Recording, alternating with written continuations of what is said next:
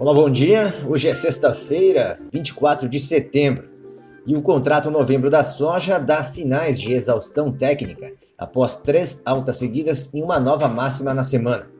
O óleo de soja, base contrato dezembro, também sinaliza correção técnica depois de ter ido ao nível mais alto desde 16 de setembro.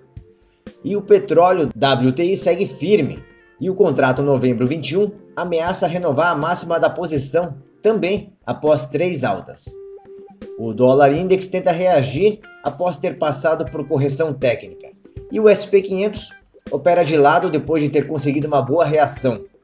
E para fechar falando de clima, o fim de semana tem chance de um pouco de chuva para alguns pontos da porção superior do Centro-Sul, principalmente na divisa entre os estados de Mato Grosso, Mato Grosso do Sul e Goiás. Por hoje é só, um bom fim de semana e até mais.